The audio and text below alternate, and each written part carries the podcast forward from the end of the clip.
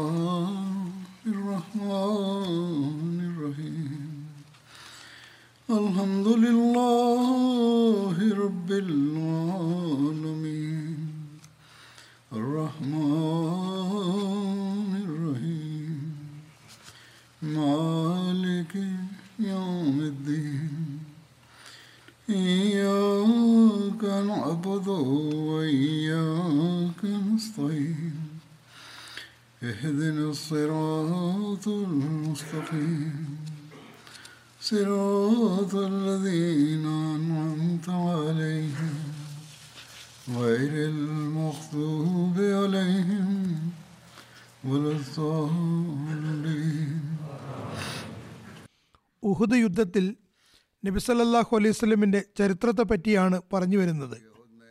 ഇതിന്റെ കൂടുതൽ വിശദീകരണങ്ങൾ ഇപ്രകാരമാകുന്നു. നബിസല്ലാഹു അലൈഹി സ്വലം യുദ്ധത്തിൽ മറ്റുള്ളവരെക്കാളും ശത്രുക്കളുടെ ഏറ്റവും അടുത്താണ് ഉണ്ടായിരുന്നത്. നബിസല്ലാഹു അലൈഹി സ്വലമിന്റെ കൂടെ പതിനഞ്ച് പേർ സ്ഥൈര്യപൂർവം നിൽക്കുകയുണ്ടായി. എട്ട് പേർ മുഹാജിനീങ്ങളായിരുന്നു അവർ ഹസരത്ത് അബൂബക്കർ ഹസരത്ത് ഉമർ ഹസരത്ത് തൽഹ സുബൈർ അബ്ദുറഹ്മാൻ ബിൻ ഔഫ് Saad bin Abi Waqas Abu Ubaida bin ജറാഹ് എന്നിവരായിരുന്നു. ഏഴുപേർ അൻസാറുകളിൽപ്പെട്ടവരായിരുന്നു. Hazrat Khabbab bin Munsir Abu Dujana Asim bin Sabith Haris bin സിമ്മ Sahal bin Hunaif Saad bin Muaz ചിലർ സാദ് ബിൻ ഉബാദയായിരുന്നു എന്ന് പറയുന്നു. മുഹമ്മദ് ബിൻ മസ്ലമയും ഉണ്ടായിരുന്നു. ചിലർ പറയുന്നു നബി സല്ലല്ലാഹു അലൈഹി സ്വലമിന്റെ കൂടെ മുപ്പത് പേർ ഉറച്ചു നിൽക്കുകയുണ്ടായി. എല്ലാവരും തന്റെ മുഖം നബി സല്ലല്ലാഹു അലൈഹി വസ്ലമിന്റെ മുഖത്തിന് മുന്നിലായിരിക്കണമെന്നും തന്റെ ജീവൻ നബി സല്ലല്ലാഹു അലൈഹി വസ്ലമിന്റെ മുന്നിൽ തിരുനബി സല്ലല്ലാഹു അലൈഹി വസ്ലമിന് വേണ്ടി ത്യജിക്കണമെന്നും നബി സല്ലല്ലാഹു അലൈഹി വസ്ലമിന്റെ ജീവൻ സുരക്ഷിതമായിരിക്കണമെന്നുമാണ് പറഞ്ഞിരുന്നത്. ഒരു നിവേദനത്തിൽ പറയുന്നു നബി സല്ലല്ലാഹു അലൈഹി വസ്ലമിന്റെ കൂടെ പതിനൊന്ന് പേരും തൽഹ ബിൻ ഉബൈദുല്ലയും ഉണ്ടായിരുന്നു. വേറൊരു നിവേദനത്തിൽ പറയുന്നു മുഷ്രിഖ്യങ്ങൾ നബി സല്ലല്ലാഹു അലൈഹി വസ്ലമിനെ വളഞ്ഞപ്പോൾ നബി സല്ലല്ലാഹു അലൈഹി വസ്ലം ഏഴ് അൻസാരി സഹാബാക്കളുടെയും ഒരു കുറേശി സഹാബിയുടെയും നടുവിലായിരുന്നു ഉണ്ടായിരുന്നത്. വേറൊരു നിവേദനത്തിൽ പറയുന്നു ഒമ്പത് സഹാബാക്കളുടെ ഇടയിലായിരുന്നു. ഏഴുപേർ അൻസാരികളിൽപ്പെട്ടവരും രണ്ടുപേർ കുറേശികളിൽപ്പെട്ടവരുമായിരുന്നു വിവിധ നിവേദനങ്ങളിൽ നബി സല്ലല്ലാഹു അലൈഹി സ്വലമിന്റെ കൂടെ ഉറച്ചു നിന്ന സഹാബാക്കളുടെ എണ്ണം വ്യത്യസ്തമായിട്ടാണ് പറഞ്ഞിട്ടുള്ളത്. റിസർച്ച് സെൽ തന്നിരിക്കുന്ന നോട്ട്സിൽ പറയുന്നു മുപ്പത് എണ്ണമെന്ന് പറഞ്ഞിരിക്കുന്നത് സഹാബാക്കളുടെ എണ്ണം മാറി മറിഞ്ഞ് വരുന്നത് കൊണ്ടായിരിക്കാം പതിനഞ്ച് പേരെ കണ്ടവർ അത് പറഞ്ഞു. അങ്ങനെ ഓരോരുത്തരും എത്ര പേരെയാണോ കണ്ടത് അത് പറഞ്ഞതായിരിക്കാം. സഹാബാക്കൾ നബി സല്ലല്ലാഹു അലൈഹി വസ്ലമിന്റെ അടുക്കൽ വന്നും പോയും കൊണ്ടിരുന്നതാകാം. അതുകൊണ്ട് എണ്ണത്തിൽ വ്യത്യാസം വന്നതുമായിരിക്കാം. അവിടെ ഇതുതന്നെയാണ് ശരിയായി തോന്നുന്നതും. ഈ വിശദീകരണം ഞാൻ നേരത്തെയും ഹുത്തബുകളിൽ പറഞ്ഞതാണ്. അതായത് സഹാബാക്കൾ നബി സല്ലല്ലാഹു അലൈഹി സ്വലമിന്റെ ചുറ്റുവട്ടത്ത് വന്നിരുന്നു. പിന്നെ ശത്രുക്കളുടെ ആക്രമണം ഉണ്ടാകുമ്പോൾ സംഘം ചിതറിപ്പിരിയുകയും വീണ്ടും ഒത്തുകൂടുകയും ചെയ്ത് ചെയ്തിരുന്നു. ഏതായാലും സഹാബാക്കൾ സ്ഥൈര്യത്തിന്റെ മാതൃകയാണ് കാണിച്ചുകൊണ്ടിരുന്നത്. ആർക്കും മരണം വരുമോ എന്ന ഭയം ഉണ്ടായിരുന്നില്ല. ഒരു നിവേദനത്തിൽ പറയുന്നു നബി സല്ലല്ലാഹു അലൈഹി വസല്ലം ഉഹുദ് ദിവസം. സഹാബാക്കളുടെ ഒരു സംഘത്തോട് മരണത്തിന് തയ്യാറാണെന്ന് ബയ്യത്ത് വാങ്ങിയിരുന്നു. പ്രത്യക്ഷത്തിൽ മുസ്ലിങ്ങൾക്ക് പരാജയം നേരിട്ടപ്പോൾ അവർ സ്ഥിരയത്തരായി നിലകൊണ്ടു. തങ്ങളുടെ ജീവനെ തൃണവൽക്കരിച്ചുകൊണ്ട് നബി സല്ലല്ലാഹു അലൈഹി സ്വലമിനെ പ്രതിരോധിച്ചു.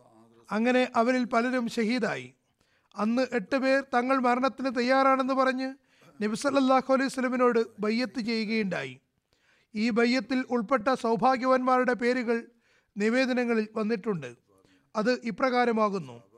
ഹജ്രത് അബൂബക്കർ അലി അൻഹു ഹജ്രത് ഉമർ അലി അൻഹു ഹജ്രത് അലി അലി അൻഹു ഹജ്രത്ത് തൽഹ അലി അൻഹു ഹജ്രത് ജുബൈർ അലി അള്ളാഹുൻഹു ഹജ്രത്ത് സഅദർ അലി അള്ളാഹുൻഹു ഹജ്രത് സാൽ ബിൻ ഹുനൈഫ് അലി അള്ളാഹുൻഹു ഹജ്രത് അബു ദുജാന അലി അള്ളാഹുൻഹു ഹജ്രത് ഹാരിസ് ബിൻ സമ അലി അള്ളാഹുൻഹു ഹസരത്ത് ഖബ്ബാബ് ബിൻ മുൻസർ അലി അള്ളാഹുൻഹു ഹജ്രത് ആസിം ബിൻ സാബിത് അലി അള്ളാഹുൻഹു ഇവരിൽ ആരും തന്നെ ഷഹീദായില്ല.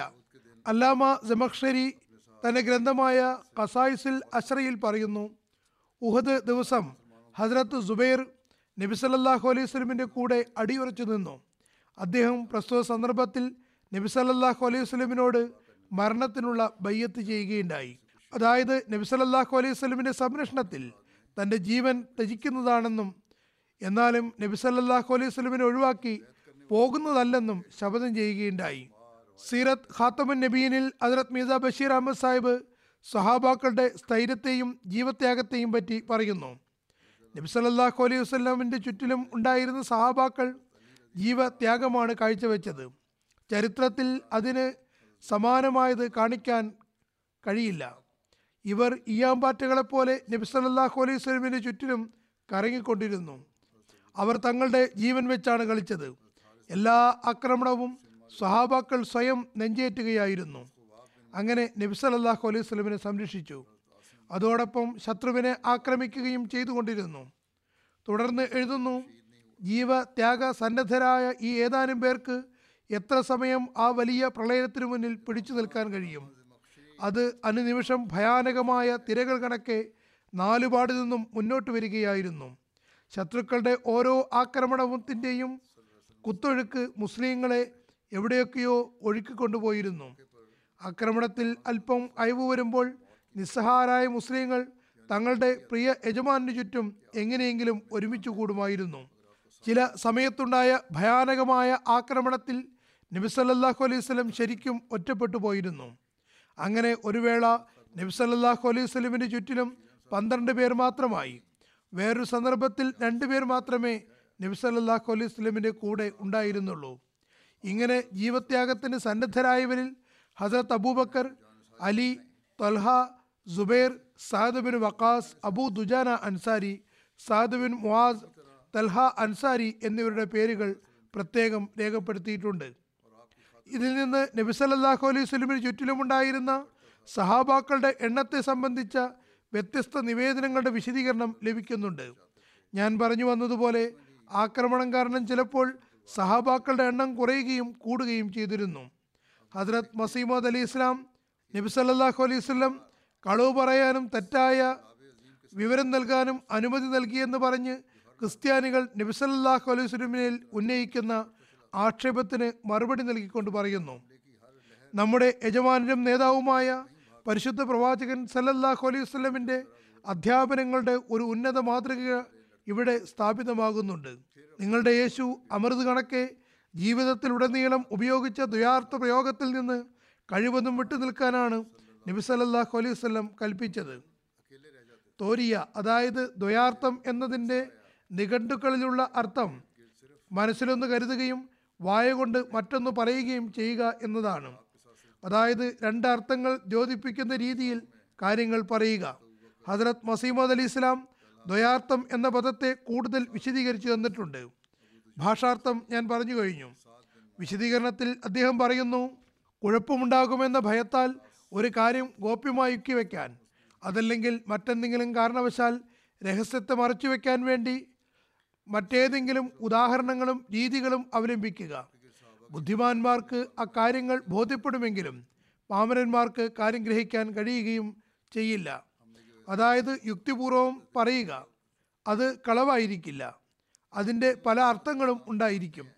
കാര്യമെന്തെന്ന് ബുദ്ധിമാന് മനസ്സിലാകുന്നതാണ്. ബുദ്ധിയില്ലാത്തവർക്ക് മനസ്സിലാവുകയുമില്ല. അയാളുടെ ശ്രദ്ധ മറ്റെന്തെങ്കിലേക്കെങ്കിലും തിരിച്ചുവിടുന്നതാണ്. എന്നാൽ നബി സല്ലല്ലാഹു അലൈഹി വസല്ലം പറയുന്നു ഇത് ഉന്നതമായ തക്കവയ്ക്ക് നിരക്കുന്നതല്ല. ഹദീസുകളിലും പറയുന്നു ഇത് ഉന്നത നിലവാരത്തിലുള്ള തക്കവയ്ക്ക് എതിരാകുന്നു. ഹജറത് മസീം അലി ഇസ്ലാം ഇതേപ്പറ്റി സ്പഷ്ടമായി വിവരിച്ചിട്ടുണ്ട്. ഇത് നബി സല്ലല്ലാഹു അലൈഹി സ്വലം ചെയ്തുവെന്ന് തെളിയിക്കാനേ സാധ്യമല്ല. ഹജറത് മസീം അലി ഇസ്ലാം പറഞ്ഞതിന്റെ സംക്ഷേപം ഇപ്രകാരമാണ്. ക്രിസ്ത്യാനികളുടെ വീക്ഷണത്തിൽ അവർ ദൈവമാണെന്ന് പറയുന്നയാളുടെ അവസ്ഥ നോക്കുക. ചെറിയ ചെറിയ കാര്യങ്ങൾക്ക് പോലും തെറ്റായ വിവരണമാണ് നൽകിയത്. ഇതിനെ വിശദീകരിച്ചുകൊണ്ട് ആ മഹാത്മാവ് പറയുന്നു നബി സല്ലല്ലാഹു അലൈഹി സ്വലം പരമാവധി ഇതിൽ നിന്ന് വിട്ടുനിൽക്കാനാണ് കൽപ്പിച്ചത്. അത് പറയുന്നതിന്റെ വിവക്ഷ കളവിനോട് പ്രത്യക്ഷത്തിൽ പോലും താതാത്മ്യം ഇല്ലാതിരിക്കാനാണ് അങ്ങനെ ചെയ്തത്. എന്നാൽ എന്തു പറയാനാണ്? എന്തെഴുതാനാണ്? നിങ്ങളുടെ യേശു സാഹിബിന് ഇത്രമാത്രം പോലും സത്യത്തെ നിലനിർത്താൻ കഴിഞ്ഞില്ല. ദൈവമെന്ന് വാദിക്കുന്ന വ്യക്തി സിംഹത്തെപ്പോലെ ലോകത്ത് പ്രത്യക്ഷപ്പെടണമായിരുന്നു. അല്ലാതെ ജീവിതത്തിലുടനീളം കളവിന് സമാനമായ ദ്വയാർത്ഥ പ്രയോഗം നടത്തുകയും താൻ മരണത്തെ ഭയപ്പെടാതെ ശത്രുക്കൾക്ക് മുന്നിൽ തന്നെ പ്രകടിപ്പിക്കുന്ന പരിപൂർണ വ്യക്തിത്വമുള്ളവരിൽപ്പെട്ടവനും ദൈവത്തിന്റെ പരിപൂർണ പ്രതീക്ഷയുള്ളവനുമാണെന്നും തെളിയിക്കാതിരിക്കുകയല്ല ചെയ്യേണ്ടിയിരുന്നത്. നിങ്ങൾ ദൈവമെന്ന് പറയുന്ന വ്യക്തി ജീവിതത്തിലുടനീളം ദ്വയാർത്ഥ പ്രയോഗം നടത്തിക്കൊണ്ടിരുന്നു. പറയുന്നു ഒരു സന്ദർഭത്തിലും ഭീരത്വം കാണിക്കാൻ പാടില്ലായിരുന്നു. അള്ളാഹുവിൽ ഭരമേൽപ്പിക്കുന്നവർ ദൈവം പോകട്ടെ ദൈവത്തിന്റെ പ്രവാചകന്മാർ പോലും ഇങ്ങനെ ചെയ്യാറില്ല. എനിക്ക് കാര്യങ്ങൾ ആലോചിക്കുമ്പോൾ കരച്ചിൽ വരികയാണ്. ബുദ്ധി കുറവുള്ള ആരെങ്കിലും യേശുവിന്റെ ഈ ദുർബലാവസ്ഥയെപ്പറ്റി അതായത് ഒരുതരം കളവ് തന്നെയായ ദ്വയാർത്ഥ പ്രയോഗത്തെപ്പറ്റി ആക്ഷേപിച്ചാൽ നമുക്കെന്ത് മറുപടിയാണുള്ളത്? എന്നാൽ ജനാബ് സയ്യിദുൽ മുർസലീൻ സല്ലാഹു അലൈഹി വസല്ലം ഉഹദ് യുദ്ധത്തിൽ ഒറ്റക്കായ സന്ദർഭത്തിലും ഊരിപ്പിടിച്ച ഗർഗങ്ങൾക്ക് മുന്നിൽ പ്രഖ്യാപിക്കുന്നു ഞാൻ മുഹമ്മദ് ആകുന്നു. ഞാൻ അള്ളാഹുവിന്റെ പ്രവാചകനാകുന്നു. ഞാൻ അബ്ദുൽ മുത്തലിബിന്റെ മകനാകുന്നു. ഇങ്ങനെ പറയുന്നതാണ് ഞാൻ കാണുന്നത്. ഇനി മറുഭാഗത്ത് നിങ്ങളുടെ യേശു വിറച്ചു വിറച്ച് തന്റെ ശിഷ്യന്മാർക്ക് യാഥാർത്ഥ്യത്തിനെതിരിൽ പാഠങ്ങൾ നൽകിക്കൊണ്ട് പറയുന്നു ഞാൻ യേശുമഷിയാണെന്ന് ആരോടും പറയരുത്. വാസ്തവത്തിൽ ഇത് പറഞ്ഞതുകൊണ്ട് ആരും അദ്ദേഹത്തെ വധിക്കില്ലായിരുന്നു. ഞാൻ അത്ഭുതപ്പെടുകയാണ്. നാഥ ഇദ്ദേഹവും നബിയാണെന്ന് പറയപ്പെടുന്നു.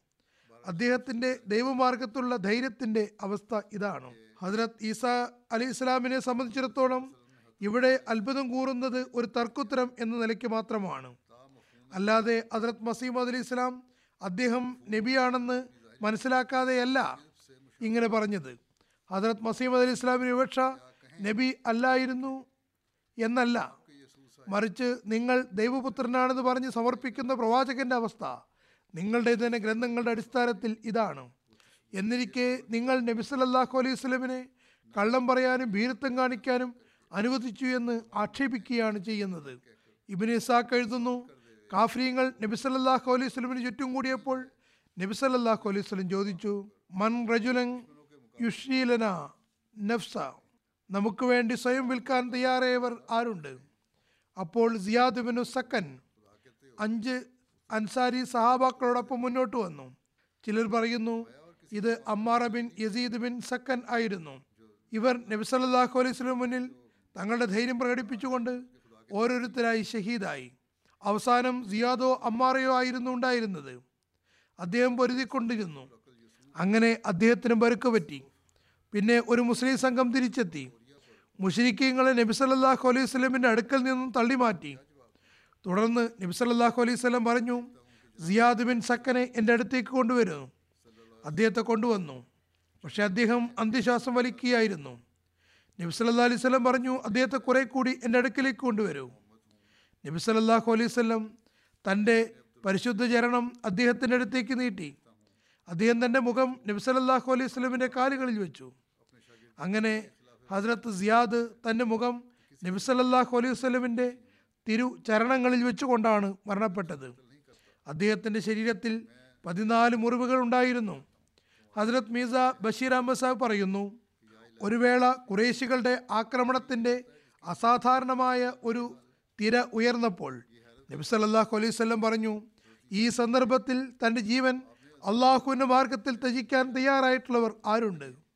ഒരു അൻസാരി സഹാബിയുടെ ചെവിയിൽ ഈ ശബ്ദം പതിഞ്ഞപ്പോൾ അദ്ദേഹവും മറ്റ് ആറ് അൻസാരി സഹാബാക്കളും ഉന്മാദരെ പോലെ മുന്നോട്ട് കുതിച്ചു. അവരിൽ ഓരോരുത്തരും നബി സല്ലല്ലാഹു അലൈഹി വസല്ലം ചുറ്റും പൊരുതിക്കൊണ്ട് തന്നെ നിന്നു. അങ്ങനെ ജീവൻ വെടിഞ്ഞു. ഈ സംഘത്തിന്റെ നേതാവ് സിയാദ് ബിൻ സക്കൻ ആയിരുന്നു. നബി സല്ലല്ലാഹു അലൈഹി വസല്ലം ശത്രുക്കളുടെ ആക്രമണത്തെ തുടർന്ന് പറഞ്ഞു. അതായത് അത് ശത്രുക്കളുടെ ശക്തമായ ആക്രമണമായിരുന്നു. അല്പം അത് ശമിക്കുകയും മറ്റ് സഹാബാക്കൾ എത്തുകയും അങ്ങനെ അല്പം സ്ഥലം ഒഴിയുകയും ചെയ്തപ്പോൾ നബി സല്ലാ അലൈഹി സ്വലം പറഞ്ഞു സിയാദിനെ എന്റെ അടുത്തേക്ക് കൊണ്ടുവരൂ.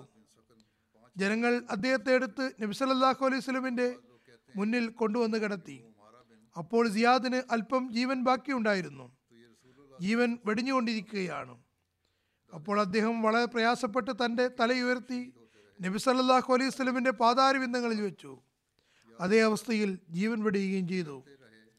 ഹസ്രത്ത് മുസ്അബ് ബിൻ ഉമൈറിന്റെ ഷഹാദത്ത് സംഭവവും രേഖപ്പെടുത്തിയിട്ടുണ്ട്. ഹസ്രത്ത് മുസ്അബ് ബിൻ ഉമേർ നബിസലല്ലാഹു അലൈഹി വസ്ലമിന്റെ മുന്നിൽ പൊരുതിക്കൊണ്ടിരുന്നു. അങ്ങനെ പൊരുതിക്കൊണ്ട് തന്നെ ഷഹാദത്ത് വരിക്കുകയും ചെയ്തു. അദ്ദേഹത്തെ ഇബിനു കം ആണ് ഷഹീദാക്കിയത്. ചരിത്രം പറയുന്നു ഉഹുദ് യുദ്ധത്തിലെ ധ്വജവാഹകൻ ഹസ്രത്ത് മുസാബിൻ ബിൻ ഉമേർ പതാക സംരക്ഷണത്തിന്റെ കടമ നല്ലപോലെ നിറവേറ്റി. ഉഹദ് യുദ്ധ ദിവസം ഹസ്രത്ത് മുസ്അബ് പതാക ഉയർത്തിപ്പിടിച്ചിരുന്നു. ഇബിനു കം ആ കുതിരപ്പുറത്ത് സഞ്ചരിക്കുകയായിരുന്നു. അയാൾ ഹസ്രത്ത് മുസ്അബിനെ വലതുവശത്തുകൂടെ അതായത് അദ്ദേഹം കൊടി ഉയർത്തിയിരുന്ന കയ്യിൽ വാളുകൊണ്ട് ആക്രമണം നടത്തുകയും അത് വെട്ടി വീഴ്ത്തുകയും ചെയ്തു. അപ്പോൾ അദ്ദേഹം പതാക ഇടത് കൈയിൽ പിടിച്ചു. ഇബിന് കം ആ ഇടത് കൈയിനെയും ആക്രമിച്ചു മുറിച്ചിട്ടു. അപ്പോൾ അദ്ദേഹം തന്റെ ഇരു കൈത്തണ്ടകൾ കൊണ്ടും കൊടിയെ നെഞ്ചോട് തീർച്ചു പിടിച്ചു. അതേ തുടർന്ന് ഇബിന് കം ആ മൂന്നാം വട്ടം അമ്പുകൊണ്ട് ആക്രമിച്ചു. ഹദ്രത്ത് മുസ്അബിന്റെ നെഞ്ഞിലേക്ക് അത് തറച്ചു. അമ്പ് മുറിയുകയും ഹദ്രത്ത് മുസ്അബ് വീഴുകയും ചെയ്തു. തുടർന്ന് ബനു അബൂദ്ദാറിൽപ്പെട്ട രണ്ടുപേർ സവീബത്ത് ബിൻ സാദ് ബിൻ ഹർമലയും അബൂ റോം ബിൻ ഉമേറും മുന്നോട്ട് കുതിച്ചു. അബൂ റോം ബിൻ ഉമേർ പതാകയേന്തി അത് മുസ്ലിങ്ങൾ തിരിച്ച് മദീന എത്തുന്നതുവരെയും അദ്ദേഹത്തിന്റെ കയ്യിൽ തന്നെ ഉണ്ടായിരുന്നു. ഇത് ഒരു ചരിത്ര ഗ്രന്ഥത്തിലുള്ള വിവരണമാണ്. എന്നാൽ മറ്റു ചില നിവേദനങ്ങൾ പ്രകാരം അതിനുശേഷം നബിസലല്ലാഹു അലൈഹി വസല്ലം പതാക ഹദ്രത്ത് അലി റലി അള്ളാഹുനുഹുവിന് നൽകുകയുണ്ടായി. ഈ സംഭവത്തെ പരാമർശിച്ചുകൊണ്ട് ഹദ്രത് മീസ ബഷീർ അഹമ്മദ് സാഹിബ് എഴുതുന്നു. കുറേശി സൈന്യം നാലു ഭാഗത്തു നിന്നും വളഞ്ഞിരുന്നു. തങ്ങളുടെ തുടരെ തുടരെയുള്ള ആക്രമണങ്ങൾ കൊണ്ട് ഓരോ നിമിഷവും അടിച്ചമർത്തുകയായിരുന്നു. എന്നിട്ടും മുസ്ലിങ്ങൾ കുറച്ചു സമയത്തിന് ശേഷം ശരിയായി. പക്ഷേ ഉണ്ടായ ഒരു അത്യാഹിതം എന്തെന്നാൽ കുറേശികളുടെ ഒരു ധീര സൈനികൻ അബ്ദുല്ല ബിൻ കം ആ മുസ്ലിങ്ങളുടെ ധ്വജവാഹകനായ മുസ്അബ് ബിൻ ഉമേറിനെ ആക്രമിച്ചു. തന്റെ വാളുകൊണ്ട് അദ്ദേഹത്തിന്റെ വലുത് കൈ വെട്ടിയിട്ടു. മുസ്അബ് ഉടൻ തന്നെ തന്റെ ഇടത് കൈയിൽ പതാകയേന്തി ഇബ്നു കമായെ നേരിടാൻ മുന്നോട്ട് ഗമിച്ചു പക്ഷേ അയാൾ തന്റെ രണ്ടാമത്തെ ആക്രമണത്തിൽ അദ്ദേഹത്തിന്റെ രണ്ടാമത്തെ കൈയും വെട്ടിമാറ്റി. അപ്പോൾ മുസ്അബ് തന്റെ മുറിഞ്ഞ രണ്ട് കൈകളും ചേർത്തുകൊണ്ട് വീഴാൻ പോകുന്ന ഇസ്ലാമിക പതാകയെ പിടിക്കാൻ ശ്രമിക്കുകയും തന്റെ നെഞ്ചോട് ചേർത്ത് പിടിക്കുകയും ചെയ്തു. അപ്പോൾ ഇബ്ന കമാ അദ്ദേഹത്തെ മൂന്നാം വട്ടവും ആക്രമിച്ചു. ഇത്തവണ മുസ്അബ് ഷഹീദായി വീഴുകയുണ്ടായി. ഉടൻ തന്നെ മറ്റൊരു മുസ്ലിം കൊടി ഉയർത്തുകയും ചെയ്തു. മുസ്അബിന്റെ രൂപഭാവങ്ങൾ നബി സല്ലല്ലാഹു അലൈഹി സ്വലമിനോട് സാദൃശ്യമുള്ളവയായിരുന്നു. അതുകൊണ്ട് ഇബ്ന കമ താൻ നബി സല്ലല്ലാഹു അലൈഹി സ്വലമിനെ വധിച്ചു എന്നാണ് കരുതിയത്. ഒരുപക്ഷെ അയാൾ വഞ്ചനാപൂർവമായിരിക്കാം അങ്ങനെ മനസ്സിലാക്കിയത്. ഏതായാലും മുസാബ് ഷെയ്ദായി വീണപ്പോൾ അയാൾ നബി സലല്ലാഹു അലൈഹി വസല്ലം വധിച്ചുവെന്ന് ഉറക്കെ വിളിച്ചു പറയാൻ തുടങ്ങി.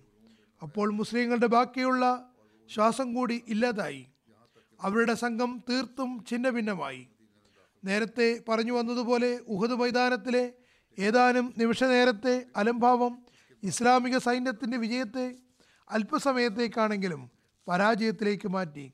എങ്കിലും നബി സല്ലല്ലാഹു അലൈഹി വസല്ലം തന്നെയാണ് ലോക യുദ്ധചരിത്രങ്ങളിൽ ഏറ്റവും നല്ല സൈന്യാധിപനായും സത്വരഗതിയിൽ യുക്തിഭദ്രമായ തീരുമാനമെടുക്കുന്ന ആളായും അംഗീകരിക്കപ്പെടുന്നത്. നബി സല്ലല്ലാഹു അലൈഹി വസല്ലം മാറി വരുന്ന യുദ്ധഗതിയെ സസൂക്ഷ്മം വീക്ഷിച്ചു കൊണ്ടിരുന്നു നാലിരട്ടി വലുപ്പമുള്ള ശത്രു സൈന്യത്തിനു മുന്നിൽ ചിതറിപ്പിരിയുകയും ദുർബലാവസ്ഥയിലാകുകയും ചെയ്ത തന്റെ സൈന്യത്തെ വീണ്ടും സുഭദ്രമാക്കിയപ്പോൾ ശത്രുക്കൾക്ക് ഇസ്ലാമിക സൈന്യത്തെ പൂർണമായും ചതിച്ചരയ്ക്കാമെന്ന ദുഷ്ചിന്ത പ്രാവർത്തികമാക്കാൻ കഴിഞ്ഞില്ല. ഹജ്രത്ത് മുസ്അബ് ബിൻ ഉമേറിന്റെ ഷഹാദത്തിന് ശേഷം നബിസലല്ലാഹു അലൈഹി സ്വലം ഇസ്ലാമിക പതാക ഹദ്രത്ത് അലിക്ക് നൽകി. വിജയലഹരിയിൽ മതിമറന്ന ശത്രുക്കൾക്ക് മുന്നിൽ അദ്ദേഹം ഇസ്ലാമിക സൈന്യത്തിന്റെ പതാക കയ്യിൽ ഉയർത്തി സ്ഥൈര്യത്തോടെ നിലയുറപ്പിച്ചു. അദ്ദേഹത്തിന്റെ ഖഡ്ഗം തുടരെ തുടരെ മുറിവുകൾ ഉണ്ടാക്കിക്കൊണ്ടിരുന്നു. അങ്ങനെ ചിതറിപ്പിരിഞ്ഞ മുസ്ലിം സൈന്യത്തിന് ധൈര്യം പകർന്നുകൊണ്ടിരുന്നു. ഹസരത്ത് അലി നബിസലല്ലാഹു അലൈഹി സ്വലമിന് ചുറ്റിലുമുണ്ടായിരുന്ന ഏതാനും ആളുകളുടെ ചെറിയ ഇസ്ലാമിക സൈന്യത്തോടൊപ്പം ശക്തമായി പോരാടുകയും ശത്രു വലയത്തിലൂടെ കടന്നു പോകാനുള്ള വഴി ഉണ്ടാക്കുകയും ചെയ്തു. അങ്ങനെ നബി സലല്ലാഹു അലൈഹി സ്വലമിന്റെ നേതൃത്വത്തിൽ ഈ ചെറിയ സംഘം വഴിയുണ്ടാക്കി. യുദ്ധമൈതാനത്ത് ചിതറിപ്പിരിഞ്ഞ ഇസ്ലാമിക സൈന്യത്തിനടുത്തേക്ക് നീങ്ങി. അവർ നബി സലല്ലാഹു അലൈഹി സ്വലം ഷഹീദായെന്ന കിംവദന്തി കേട്ട് നിരാശരായിട്ടുണ്ടായിരുന്നു. അതുകൊണ്ട് മക്കാ മുഷ്രീഖ്യങ്ങൾ ഇസ്ലാമിക സൈന്യത്തെ പരാജയപ്പെടുത്താൻ എല്ലാ നിലയ്ക്കും ആക്രമണം നടത്തിക്കൊണ്ടിരുന്നു. പക്ഷേ നബി സല്ലല്ലാഹു അലൈഹി വസല്ലം പിന്നോട്ട് നീങ്ങാനെടുത്ത യുക്തിപരമായ നീക്കം വിജയപ്രദമായി. വിരലിൽ എണ്ണാവുന്ന ആ സംഘം അർദ്ധ വൃത്താകൃതിയിൽ തോളോട് തോൾ ചേർന്ന് ശത്രുക്കളുടെ ആക്രമണങ്ങളെ പരാജയപ്പെടുത്തിക്കൊണ്ട് ആർക്കും മനസ്സിലാകാത്ത നിലയിൽ താഴ്വരയിലേക്ക് നീങ്ങിക്കൊണ്ടിരുന്നു. ശത്രുക്കൾ വരയും ചെയ്യാൻ ആവത് പണിപ്പെട്ടെങ്കിലും നബി സല്ലല്ലാഹു അലൈഹി സ്വലം ആക്രമണികളുടെ സംഘത്തെ പിളർന്നുകൊണ്ട് വഴിയുണ്ടാക്കിയെടുക്കുക തന്നെ ചെയ്തു. ഉഹദ് യുദ്ധത്തിൽ ഉറക്കവും മയക്കവും വന്നതിനെ പറ്റിയും പരാമർശങ്ങൾ കാണുന്നുണ്ട്. യുദ്ധം ചെയ്തുകൊണ്ടിരുന്ന സഹാബാക്കൾക്ക് ഉറക്കം വന്നു തുടങ്ങി. അവർക്ക് മയക്കം വരുന്ന ഒരവസ്ഥ അള്ളാഹു ഉണ്ടാക്കുകയാണ് ചെയ്തത്. ഇതിന്റെ വിശദാംശങ്ങൾ ഇപ്രകാരമാണ്. ഹസ്രത്ത് സുബൈർ ബിൻ അവാം നിവേദനം ചെയ്യുന്നു ഉഹദ് യുദ്ധത്തിന്റെ ഗതി മാറിയപ്പോൾ ഞാൻ നബി സല്ലല്ലാഹു അലൈഹി സ്വലമിന്റെ അരികിൽ തന്നെ ഉണ്ടായിരുന്നു. ആ സമയത്ത് ഞങ്ങൾ അങ്കലാപ്പിലും ഭയപ്പാടിലുമായിരുന്നു. അള്ളാഹു ഞങ്ങൾക്ക് ഉറക്കമുണ്ടാക്കി. അതായത് ഞങ്ങൾക്ക് മയക്കം അനുഭവപ്പെട്ടു തുടങ്ങി. ഞങ്ങളിൽ ആരും തന്നെ തല നെഞ്ചിലേക്ക് ചായ്ക്കാത്തവരായി ഉണ്ടായിരുന്നില്ല. അതായത് ഉറക്കം തൂങ്ങുന്നത് കൊണ്ട് ഞങ്ങളുടെ ശിരസ് തൂങ്ങിക്കൊണ്ടിരുന്നു. പറയുന്നു അള്ളാഹുവാണെ മോത്തബ് ബിൻ ബഷീറിന്റെ ശബ്ദം സ്വപ്നത്തിൽ കേൾക്കുന്നത് പോലെ തോന്നി. അദ്ദേഹം ഇങ്ങനെ പറയുന്നുണ്ടായിരുന്നു ഞങ്ങൾക്ക് തീരുമാനമെടുക്കാനുള്ള അധികാരമുണ്ടായിരുന്നുവെങ്കിൽ ഞങ്ങളൊരിക്കലും ഇവിടെ ഇങ്ങനെ കൊല്ലപ്പെടുമായിരുന്നില്ല. മുഅത്തബ് ബിൻ കഷീർ അൻസാരി സഹാബിയായിരുന്നു. ബയ്യത്ത് ഉഖബയിലും ബദർ യുദ്ധത്തിലും മുഹദ് യുദ്ധത്തിലും പങ്കെടുത്തിട്ടുണ്ട്. അദ്ദേഹം പറഞ്ഞത് അതേപടി എനിക്ക് ഹൃദ്യസ്ഥമായി. അങ്ങനെ സ്വപ്നാവസ്ഥയിൽ നോക്കുമ്പോൾ അള്ളാഹു ഇങ്ങനെ ആയത്തിറക്കി. സുമ്മ അൻസല അലൈക്കും മിൻ ബഅദിൽ ഗമ്മി തായിഫത്തും മിൻകും وطائفة قد أحمتهم أنفسهم يظنون بالله غير الحق ظن الجاهلية يقولون هل لنا من الأمر من شيء قل إن الأمر كله لله പിന്നീട് ദുഃഖത്തിന് ശേഷം അവൻ നിങ്ങൾക്ക് മനസ്സമാധാനം ഇറക്കി തന്നു അതായത് നിങ്ങളിൽ നിന്നും ഒരു സംഘത്തെ ആവരണം ചെയ്യുന്ന ഒരു നിദ്രാമയക്കം അപ്പോൾ മറ്റൊരു സംഘമാകട്ടെ അവരുടെ ആത്മാക്കൾ തങ്ങളെ തന്നെ ഉത്കണ്ഠാകുലരാക്കി. അള്ളാഹുവിനെ സംബന്ധിച്ച് അജ്ഞാനകാലത്ത് ധാരണകൾ പോലെ അവർ തെറ്റായ ധാരണകൾ വെച്ചു പുലർത്തുകയായിരുന്നു. ഈ കാര്യത്തിൽ നമുക്ക് എന്തെങ്കിലും പറയാൻ അവസരമുണ്ടോ എന്നവർ ചോദിക്കുന്നു. പറയുക തീർച്ചയായും ഈ കാര്യത്തിന്റെ മുഴുവൻ തീരുമാനവും അള്ളാഹുവിനുള്ളതാകുന്നു ഹസരത്ത് കാബുബിൻ അമ്ര അൻസാരി നിവേദനം ചെയ്യുന്നു. ഉഹദ് യുദ്ധ ദിവസം ഒരു സന്ദർഭത്തിൽ ഞാൻ എന്റെ സമൂഹത്തിലെ പതിനാല് പേരോടൊപ്പം നബി സല്ലാഹു അലൈഹി സ്വലമിന്റെ കൂടെ ഉണ്ടായിരുന്നു. അപ്പോൾ ഞങ്ങൾക്ക് ഉറക്കം അനുഭവപ്പെട്ടു. അത് സമാധാനത്തിന്റെതായിരുന്നു. അതായത് സമാധാനമുള്ള മയക്കമായിരുന്നു. യുദ്ധാവസരമാണെങ്കിലും അത് ഞങ്ങൾക്ക് സമാധാനമുള്ള മയക്കമായി തോന്നി. ശങ്കിൽ നിന്ന് ഊതുന്നത് പോലെ ഉറക്കം കാരണം കൂർക്കം വലിക്കാത്തവരായി. ഞങ്ങളിൽ ആരുമുണ്ടായിരുന്നില്ല. പറയുന്നു ഞാൻ ബഷർ ബിൻ ബറാ ബിൻ മഹ്മൂറിന്റെ കയ്യിൽ നിന്ന് വാൾ വീഴുന്നത് കാണുകയുണ്ടായി. അദ്ദേഹം വാൾ വീണത് അറിഞ്ഞതുപോലുമില്ല. അതേസമയം ശത്രുക്കൾ ഞങ്ങളെ ആക്രമിക്കുകയുമായിരുന്നു.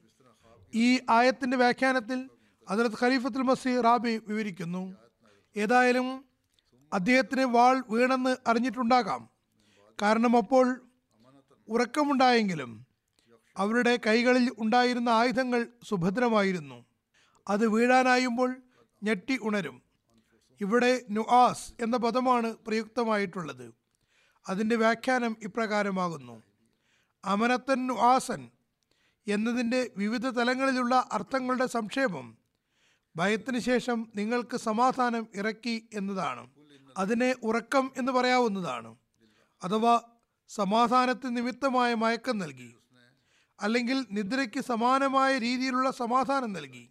അല്ലെങ്കിൽ അത് ഉറക്കത്തിൽ ഉൾപ്പെടുന്നത് ആയിരുന്നു. ഇവിടെ അമനത്തൻ വാസൻ എന്നതിന്റെ അർത്ഥം താൽക്കാലികമായി ഉണ്ടാകുന്ന മയക്കത്തിൽ തല താഴ്ത്തി ഉറക്കം തൂങ്ങുന്നതിനും പറയാറുണ്ട്. എന്നാൽ ഇവിടെ ഇത്തരത്തിലുള്ള ഉറക്കമല്ല വീക്ഷിക്കുന്നത്. മറിച്ച് ഉറക്കത്തിനും ഉണർച്ചയ്ക്കും ഇടയിലുള്ള അവസ്ഥയാണ് അതുകൊണ്ട് ഉദ്ദേശിക്കുന്നത്.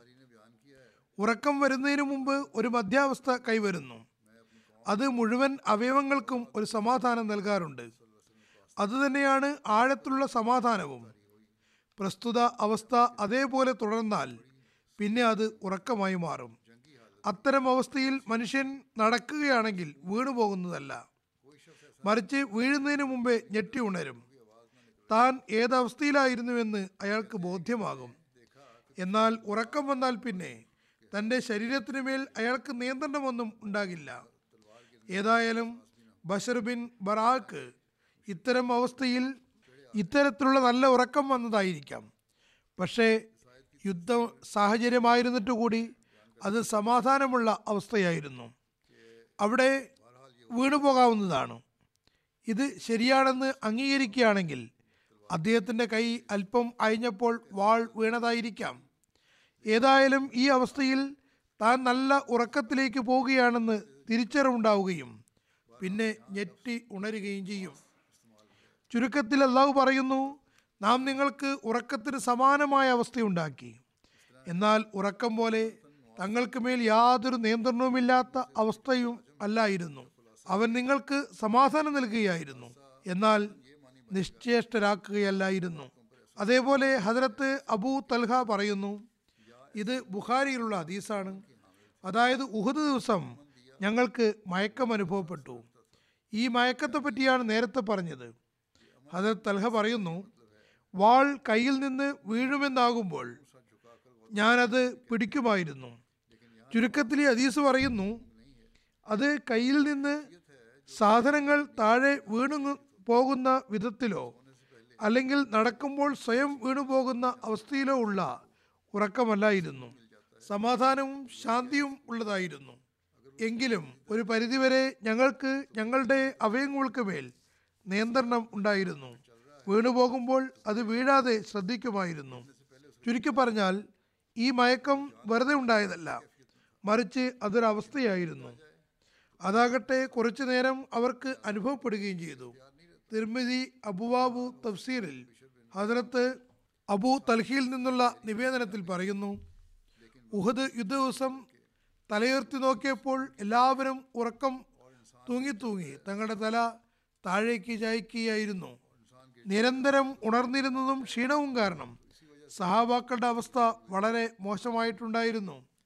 അത്തരം സന്ദർഭത്തിൽ അള്ളാഹുവിൽ നിന്ന് ഒരു സമാധാനാവസ്ഥ കിട്ടുകയായിരുന്നു. പറയുന്നു ഈ ദൃശ്യം പൊതുവിൽ എല്ലാവരുടെയും അവസ്ഥയാണ്. യാദൃച്ഛികമായി ഏതെങ്കിലും ഒരു യോദ്ധാവിന് ക്ഷീണം കാരണം ഉണ്ടായ അവസ്ഥയായിരുന്നില്ല. മറിച്ച് നബി സല്ലല്ലാഹു അലൈഹി സ്വലമിന്റെ കൂടെ യുദ്ധത്തിൽ ശത്രുക്കളെതിരിൽ ഉണ്ടായിരുന്ന എല്ലാവർക്കുമേലും പെട്ടെന്ന് ആകാശത്ത് നിന്ന് ഒരവസ്ഥ അവരെ ആവരണം ചെയ്തു. ആ സമയത്ത് അവർക്ക് അതിന്റെയും സമാധാനത്തിന്റെയും ശരീരത്തെ ഊർജമാക്കേണ്ടതിന്റെയും പുതുശ്വാസം കിട്ടേണ്ടതിന്റെയും അനിവാര്യതയുണ്ടായിരുന്നു അത് ഉറക്കത്തിന്റെ സമയമല്ലായിരുന്നു. അത്തരം സന്ദർഭത്തിൽ അതായത് അത് ക്ഷീണമുണ്ടാകുമ്പോൾ ഈ ഒരു അവസ്ഥ മനുഷ്യനുണ്ടാകുന്നതാണ്. ഏതായാലും യുദ്ധം നടക്കുകയും ശത്രുക്കളിൽ നിന്ന് കഠിനമായ ആപത്ത് നേരിടുകയും ചെയ്യുന്ന ഘട്ടത്തിൽ മുഴുവൻ സമൂഹത്തിനു വേണ്ടിയും അതിനുമേൽ പെട്ടെന്ന് ഉറക്കത്തിന്റെ അവസ്ഥ ഉണ്ടാകുന്നത് ഒരു അത്ഭുതം തന്നെയാണ്. ഇത് ഒരു യാദൃശിക സംഭവമല്ലായിരുന്നു. ചില ആളുകൾക്ക് അങ്ങനെ സംഭവിക്കാം. എന്നാൽ ഇവിടെ അതൊരു യാദൃശികമായി ഉണ്ടായ കാര്യമല്ല. ഇത് അള്ളാഹുൽ നിന്ന് പ്രത്യേകമായും ഉണ്ടായ സമാധാനത്തിന്റെയും ശാന്തിയുടെയും അവസ്ഥയായിരുന്നു. അല്ലാമ അബ്ദുൾ റസാഖ് സുഹൈലിൽ നിന്ന് നിവേദനം ചെയ്യുന്നു ഞാൻ നബി അലൈഹി വസല്ലമിന്റെ മുഖത്തേക്ക് ഉഹദ് യുദ്ധ ദിവസം എഴുപത് ആക്രമണങ്ങൾ നടത്തുകയുണ്ടായി. അള്ളാഹു അതിന്റെ എല്ലാം ഉപദ്രവത്തിൽ നിന്ന് നബി സല്ലല്ലാഹു അലൈഹി സ്വലമിനെ സംരക്ഷിക്കുകയും ചെയ്തു. ഇബ്നു ഹജർ അസ്കലാനി പറയുന്നു സുഹരി എഴുപത് കൊണ്ട് എഴുപത് തന്നെയായിരിക്കാം വിവക്ഷിച്ചത്. അല്ലെങ്കിൽ ആധിക്യം എന്ന നിലയ്ക്ക് അതിശോക്തി പ്രകടിപ്പിച്ചതുമാകാം. ഹജ്രത് മസീമോദ് അലി ഇസ്ലാം പറയുന്നു യുദ്ധത്തിൽ നബി സലല്ലാഹു അലൈഹി സ്വലമിന്റെ ഏറ്റവും അടുത്തുള്ളയാളെയാണ് ഏറ്റവും അധികം യോദ്ധാവായി ഗണിച്ചിരുന്നത്. കാരണം നബി സലല്ലാഹു അലൈഹി സ്വലം വലിയ വലിയ ദുർഘട സ്ഥലങ്ങളിലാണ് നിന്നിരുന്നത്. സുബാനല്ല എത്രമാത്രം ഉന്നതമായ പ്രൗഢിയാണ്. ഉഹദിൽ നോക്കൂ ഖഡ്ഗത്തിനു മേൽ ഖഡ്ഗവും പതിച്ചുകൊണ്ടേയിരുന്നു. വളരെ ശക്തമായ യുദ്ധം നടക്കുകയായിരുന്നു. സഹാബാക്കൾക്ക് സഹിക്കാൻ തന്നെ കഴിഞ്ഞിരുന്നില്ല. പക്ഷേ ആ യോദ്ധാവ് നെഞ്ചുവിരിച്ച് യുദ്ധം ചെയ്തുകൊണ്ടിരുന്നു. അതിൽ സഹാബാക്കളുടെ കുറ്റമൊന്നും ഇല്ലായിരുന്നു. അള്ളാഹു അവർക്ക് പുറത്തു കൊടുത്തിരുന്നു. മറിച്ച് അതിലുള്ള രഹസ്യം എന്തെന്നാൽ നബി സല്ലല്ലാഹു അലൈഹി സ്വലമിന്റെ ധൈര്യത്തിന്റെ മാതൃക പ്രകടമാകേണ്ടിയിരുന്നു. ആ മഹാത്മാവ് പറയുന്നു ഒരു സന്ദർഭത്തിൽ വാളുകൾ ശക്തമായി പ്രഹരമേൽപ്പിക്കുന്നുണ്ടായിരുന്നു. അപ്പോൾ നബി സല്ലല്ലാഹു അലൈഹി സ്വലം തന്റെ നുബുവത്വവാദം പ്രഖ്യാപിച്ചുകൊണ്ട് പറഞ്ഞു ഞാൻ അള്ളാഹുവിന്റെ പ്രവാചകനാകുന്നു. നബി സല്ലല്ലാഹു അലൈഹി സ്വലമിന്റെ നെറ്റിത്തടത്തിൽ എഴുപത് പരുക്കുകൾ പറ്റി. പക്ഷേ അവ നിസ്സാരമായി. ഇത് ഉന്നത സ്വഭാവ വൈശിഷ്ട്യത്തിന്റെ പരിണിതിയുമായിരുന്നു. നബി സല്ലല്ലാഹു അലൈഹി സ്വലം കുഴിയിൽ വീണതുമായി ബന്ധപ്പെട്ട നിവേദനം ഇപ്രകാരമാണ്. അബു ആമിർ ഫാസിക്ക് ഉഹദ് മൈതാനത്തിന് നിരവധി കുഴികൾ ഉണ്ടാക്കിയിരുന്നു. അതിലറിയാതെ മുസ്ലിങ്ങൾ വേണമെന്നും അങ്ങനെ നഷ്ടമുണ്ടാകട്ടെ എന്നുമായിരുന്നു ഉദ്ദേശം. നബി സല്ലാ അലൈഹി സ്വലം അറിയാതെ ഇതിൽ ഒരു കുഴിയിൽ വീഴുകയുണ്ടായി. നബി സല്ലല്ലാഹു അലൈഹി സ്വലം മൊഹാത്സ്യപ്പെടുകയും രണ്ട് കാൽമുട്ടിനും പരിക്കേൽക്കുകയും ചെയ്തു. ഹസരത്ത് അലി വേഗത്തിൽ മുന്നോട്ട് വന്ന് നബി സല്ലല്ലാഹു അലൈഹി സ്വലമിനെ തന്റെ കൈകളിൽ താങ്ങുകയും ഹസരത്ത് തൽഹ ബിൻ ഉബൈദുള്ള നബി സല്ലല്ലാഹു അലൈഹി സ്വലമിന്റെ അടുത്ത് മുകളിലേക്ക് എത്തിക്കുകയും ചെയ്തു.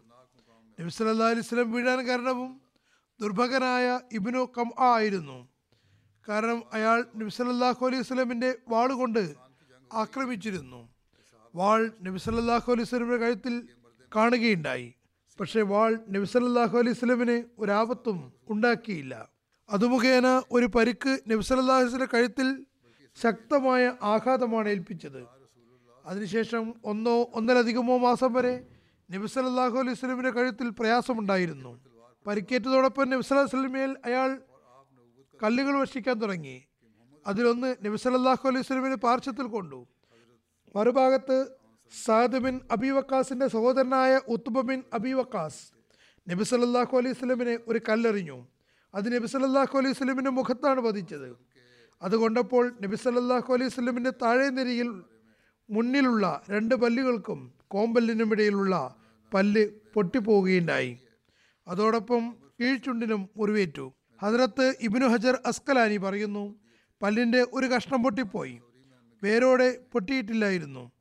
സാദ് ബിൻ അബി വക്കാസിനെ നബി സല്ലല്ലാഹു അലൈഹി സ്വലമിനെ ആക്രമിച്ചവന് അദ്ദേഹത്തിന്റെ സഹോദരൻ ഉത്തുബയാണെന്ന് അറിഞ്ഞപ്പോൾ അദ്ദേഹം അയാളെ പിന്തുടർന്ന് സൈന്യത്തിനകത്തേക്ക് നുഴഞ്ഞു കയറി. അദ്ദേഹം പറയുന്നു അന്ന് അയാളെ വധിക്കാനുണ്ടായത്ര ആഗ്രഹം ഒരിക്കലും എനിക്ക് മറ്റൊരു കാര്യത്തെപ്പറ്റിയും ഉണ്ടായിട്ടില്ല.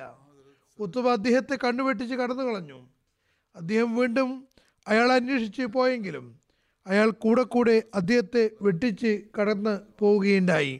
മൂന്നാമത്തെ തവണ അദ്ദേഹം പുറപ്പെട്ടപ്പോൾ നബി സല്ലല്ലാഹു അലൈഹി വസല്ലം ഹദ്രത്ത് സാദിനോട് പറഞ്ഞു അല്ലയോ ദേവദാസ നീ ജീവൻ വെടിയാൻ പോവുകയാണോ? സാദ് ചുറ്റും നോക്കി നിന്നു. ഇങ്ങനെ നബി സല്ലല്ലാഹു അലൈഹി വസല്ലമിനെ തടഞ്ഞപ്പോൾ ഞാനും പിൻവാങ്ങി. നബി സല്ലല്ലാഹു അലൈഹി വസല്ലം ഉത്തബയിൽ അബി വക്കാസിനെതിരിൽ ഇപ്രകാരം ദുവാ ചെയ്തു. അല്ലാഹുമ യഹൂലു അലൈഹിൽ ഹൗലി കാഫിറ. അള്ളാഹുവെ അയാൾ ഒരു വർഷത്തിനകം കാഫിറായ അവസ്ഥയിൽ തന്നെ മരണമടയണമേ. അള്ളാഹു നബി സല്ലല്ലാഹു അലൈഹി സ്വലമിന് ദുവാ സ്വീകരിക്കുകയും അതേ ദിവസം അയാൾ ഹദത്ത് ഹാത്തിബ് ബിൻ അബി ബൽത്ത അയാളെ വധിക്കുകയും ചെയ്തു. ഞാൻ ഉത്തുമ ബിൻ അബി വക്കാസിന്റെ ലജ്ജയില്ലാത്ത പെരുമാറ്റം കണ്ടപ്പോൾ നബി സല്ലാ അലൈഹി സ്വലമിനോട് ചോദിച്ചു ഉത്തുബ എങ്ങോട്ടാണ് പോയത്? നബി സല്ലല്ലാഹു അലൈഹി വസല്ലം അയാൾ പോയയിടത്തേക്ക് ചൂണ്ടിക്കാണിച്ചു. ഞാൻ ഉടൻ തന്നെ അയാളെ പിന്തുടർന്ന് പുറപ്പെട്ടു. അങ്ങനെ ഒരിടത്തെത്തി അയാളെ കണ്ടുമുട്ടി. ഉടൻ തന്നെ ഞാൻ അയാൾക്ക് മേൽ വാഴ ചുഴറ്റി അതിൽ അയാളുടെ കഴുത്ത് മുറിഞ്ഞ് ദൂരേക്ക് തെറിച്ചു. ഞാൻ മുന്നോട്ട് ഗമിച്ച് അയാളുടെ വാളും കുതിരയും കരസ്ഥമാക്കി. അതുമായി നബി സല്ലല്ലാഹു അലൈഹി സ്വലമിന്റെ സൗധത്തിലെത്തി നബി സല്ലല്ലാഹു അലൈഹി സ്വലം ഈ വാർത്ത അറിഞ്ഞപ്പോൾ രണ്ട് തവണ റളിയല്ലാഹു അൻക റളിയല്ലാഹു അൻക അള്ളാഹു നിന്നിൽ തൃപ്തിപ്പെട്ടിരിക്കുന്നു അള്ളാഹു നിന്നിൽ തൃപ്തിപ്പെട്ടിരിക്കുന്നു എന്ന് പറയുകയുണ്ടായി.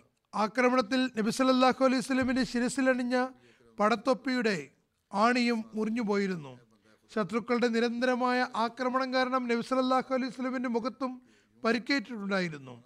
തൊലി പൊളിയുകയും ചെയ്തിരുന്നു. നബി സല്ലല്ലാഹു അലൈഹി സ്വലമിന്റെ മുഖത്തെ ആക്രമിച്ചത് അബ്ദുല്ലാബിനു ഷിഹാബ് ദുഹരി ആയിരുന്നു. പിന്നീട് ഇദ്ദേഹം ഇസ്ലാം സ്വീകരിക്കുകയുണ്ടായി. ഈ വിശദീകരണങ്ങൾ ഇനിയും തുടരുന്നതാണ് ഇൻഷല്ല ഈ സമയത്ത് ഞാൻ ചില മർഹൂമിങ്ങളെയും അനുസ്മരിക്കാൻ ആഗ്രഹിക്കുന്നു. ആദ്യത്തെ അനുസ്മരണം ജനാബ് അബു ഹിൽമി മുഹമ്മദ് ഉക്കാശ സാഹിബ് ഓഫ് ഫലസ്തീന്റെതാണ്. ഷെരീഫ് ഓദ സാഹിബ് അദ്ദേഹത്തെ പറ്റി എഴുതുന്നു. ഏതാനും ദിവസങ്ങൾക്ക് മുമ്പ് ഗാസയിലെ നമ്മുടെ അഹമ്മദി സഹോദരൻ മുഹമ്മദ് ഉക്കാശ സാഹിബിന്റെ ശത്രുക്കൾ വളരെ കഠിനമായ നിലയിൽ ഷഹീദാക്കുകയുണ്ടായി. അദ്ദേഹത്തിന്റെ മൃതശരീരം വീടിന് കുറച്ച് അകലിൽ നിന്നാണ് കിട്ടിയത്.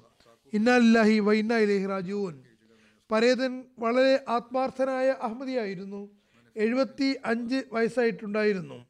തന്റെ സ്വദേശ ഗ്രാമത്തിൽ നിന്നും ഹിജറത്ത് ചെയ്ത് ഗാസയിലെ ജബലിയാൻ എന്ന സ്ഥലത്ത് അഭയാർത്ഥി ക്യാമ്പിലാണ് താമസിച്ചിരുന്നത്. അദ്ദേഹത്തിന് ഏഴ് ആൺമക്കളും അഞ്ച് പെൺമക്കളും മുപ്പത്തി മൂന്ന് പേരമക്കളും ഉണ്ടായിരുന്നു. അദ്ദേഹത്തിന്റെ പൗത്രൻ പറയുന്നു ആഴ്ചകളായി അദ്ദേഹവുമായി ബന്ധപ്പെടാൻ കഴിഞ്ഞിരുന്നില്ല. ഞാൻ താൽക്കാലികമായി യുദ്ധവിരാമ സമയത്ത് അദ്ദേഹത്തെ അന്വേഷിച്ചു പോയപ്പോൾ വീട്ടിൽ കണ്ടെത്താനും കഴിഞ്ഞില്ല.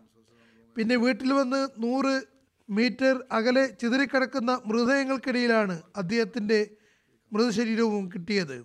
അദ്ദേഹത്തെ ശിരസിൽ വെടിവെച്ചാണ് ഷഹീദാക്കിയത്. ഗാസയിലെ അഹമ്മദിയായ യാസീൻ ഷാഹീൻ സാഹിബ് പറയുന്നു പരേതൻ പത്തു വർഷം മുമ്പ് ഡിഷ് വെച്ചപ്പോൾ എന്നോട് പറഞ്ഞു എം ടി എ ചാനലും തിരയാൻ എന്നെ സഹായിക്കണം. ആ സമയത്ത് അദ്ദേഹം മുഖേനയാണ് എനിക്ക് അഹമ്മദിയത്തിനെ പറ്റി അറിയാൻ കഴിഞ്ഞത്. കുറച്ച് കഴിഞ്ഞപ്പോൾ അദ്ദേഹം ജമാഅത്തിനെ പറ്റി എനിക്ക് കൂടുതൽ പരിചയപ്പെടുത്തുന്നു ചില പുസ്തകങ്ങൾ വായിച്ചു തന്നു. പിന്നെ കുറച്ചു കാലം ഞങ്ങൾക്കിടയിൽ ചർച്ചകൾ നടന്നുകൊണ്ടിരുന്നു. തുടർന്ന് ഞാൻ ഇസ്തിഹാർ ചെയ്യുകയും ഭാര്യയോടൊപ്പം ബയ്യത്ത് ചെയ്യാൻ തീരുമാനിക്കുകയും ചെയ്തു. ഞാൻ ബയ്യത്ത് ചെയ്തപ്പോൾ മുഹമ്മദ് ഉക്കാശ സാഹിബ് വളരെ സന്തോഷിക്കുകയുണ്ടായി. തുടർന്ന് ഞങ്ങൾ തമ്മിലുള്ള ബന്ധം സുദൃഢമായി. അദ്ദേഹം മണിക്കൂറുകളോളം നിരവധി ഖുർആാനിക ആയത്തുകളുടെ തഫ്സീർ എനിക്ക് പറഞ്ഞു തന്നുകൊണ്ടിരുന്നു. തഫ്സീർ കബീറിൽ നിന്നുള്ള ഉദ്ധരണികൾ കേൾപ്പിക്കുമായിരുന്നു. നാസിക മൻസൂഖ് പേരിലുള്ള വിഷയങ്ങൾ മനസ്സിലാക്കി തന്നിരുന്നു. അദ്ദേഹത്തിന്റെ അവതരണ ശൈലി ഏറെ പ്രിയങ്കരവുമായിരുന്നു. നീണ്ടകാലമായി ഒരു പുസ്തകം തയ്യാറാക്കിക്കൊണ്ടിരിക്കുകയായിരുന്നു. എന്നെ വിളിച്ച് പുസ്തകം കേൾപ്പിക്കുകയും കൂടുതൽ മെച്ചപ്പെടുത്തുകയും വിവിധ വിഷയങ്ങൾ ചർച്ച ചെയ്യുകയും ചെയ്തിരുന്നു. അദ്ദേഹം തന്റെ വീട് വലുതാക്കി ഒരു ലൈബ്രറി ഉണ്ടാക്കണമെന്നും അതിൽ ഗുജറാത്തി ഗ്രന്ഥങ്ങളെ പോലെ തന്നെ ഫോട്ടോസ്റ്റാറ്റ് കോപ്പികൾ തയ്യാറാക്കി വെക്കണമെന്നും ആഗ്രഹിച്ചിരുന്നു.